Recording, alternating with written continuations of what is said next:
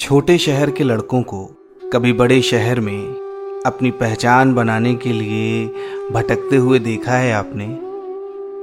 शहर की तेज भागती जिंदगी में खाली जेब और भूखे पेट संघर्ष करते हुए वो सफल होने के लिए अपना सब कुछ दांव पर लगा देता है।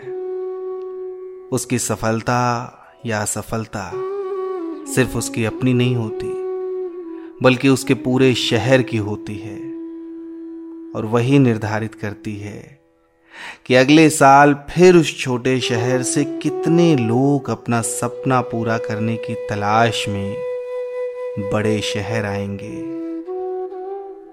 छोटे शहर का लड़का अपने साथ लाता है अपने शहर की उम्मीदों की वो मशाल, जिससे आने वाले दिनों में सैकड़ों जिंदगियां रोशन होती हैं।